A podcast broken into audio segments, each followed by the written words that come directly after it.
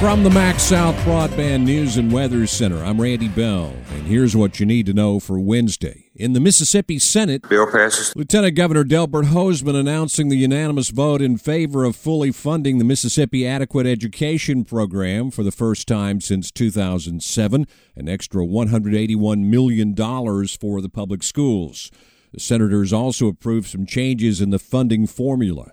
But the legislation faces an uncertain future in the House. Governor Reeves hasn't said yet if he would veto it if it reaches his desk, but he is urging caution, suggesting that the money would be better spent on giving teachers another pay raise. The Senate says the Kosciusko School District would get an extra $2.1 million under the updated MAEP formula in the coming year compared to this year's money. The Attala County schools would get 991,000.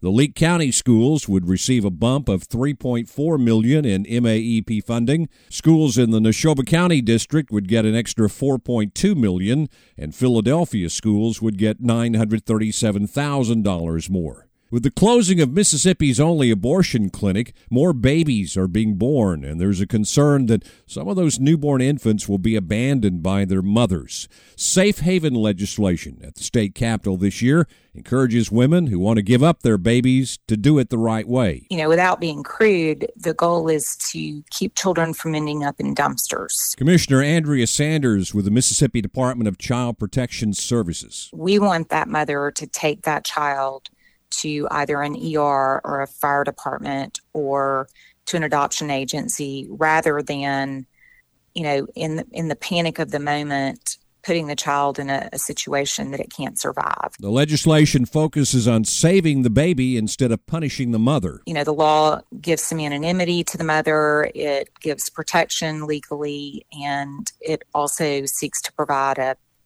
a safe location for the child to be surrendered and then allows for an expedited path to to permanency so the child doesn't get stuck in in the system for years and years. That bill's still pending at the Capitol. Lynn Fitch says TikTok isn't cooperating with a multi state consumer protection investigation.